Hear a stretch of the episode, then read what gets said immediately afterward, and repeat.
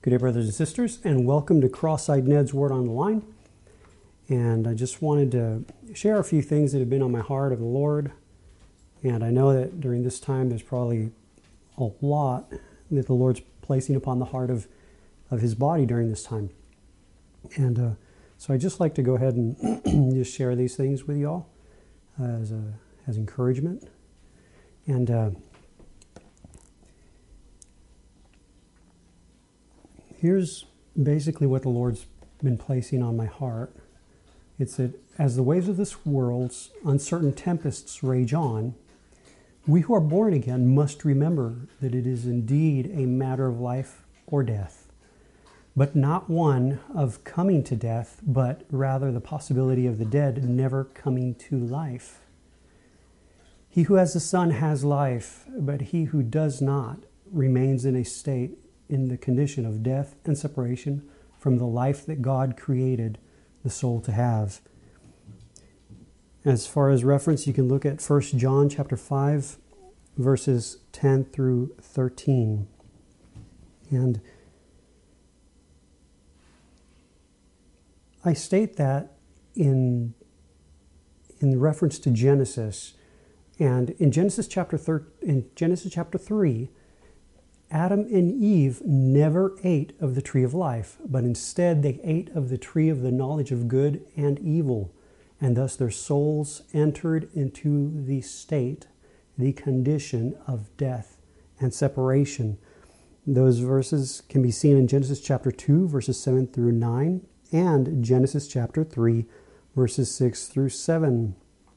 But even as mankind has now become self aware, and always, always goes his way of self distancing himself from God, his creator. It is God and God alone who always takes the initiative to draw close to mankind and provide for him the only way of salvation, an open door to receive the life that God created his soul to have.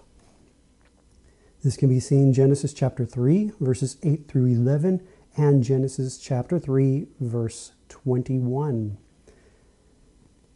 Now, the condition of the soul of mankind does not affect, the, does not affect or change God. One who is infected with an incurable and contagious disease cannot spread this condition to God. No, on the contrary, it is God alone who is able to change the condition of the soul, bringing the soul of mankind to its needed cure. And this is can be seen in Mark chapter 1 verses 39 through 45 and it's basically the passage where Jesus heals the leper. Now for the soul of mankind, the only way to be able to receive life is to enter through the door, the door that Jesus Christ himself is, and receive the only salvation and life that God has ever offered. The soul receives this life by partaking of eating of Christ, the Passover lamb. He is the true tree of life. By entering into life, the soul escapes the condition of death. And the passages are John chapter 10, verses 9 through 10, Exodus chapter 12, verses 1 through 11. It is God's own Son who God has provided as a lamb to take away the sin of the world who is the only salvation of God for any who will receive him. This is John chapter 1 verses 20, verse 29 and John chapter 1 verse 35 through 36. And before that, you can see this also with John chapter 1 verses 10 through 13 and Acts chapter 11, excuse me, Acts chapter 4 verses 11 through 12. My brothers and sisters, we must not forget concerning those who are not born again, today is the day of salvation. Today is the day to receive life.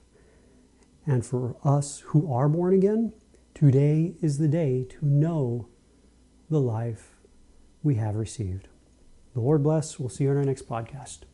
Amen.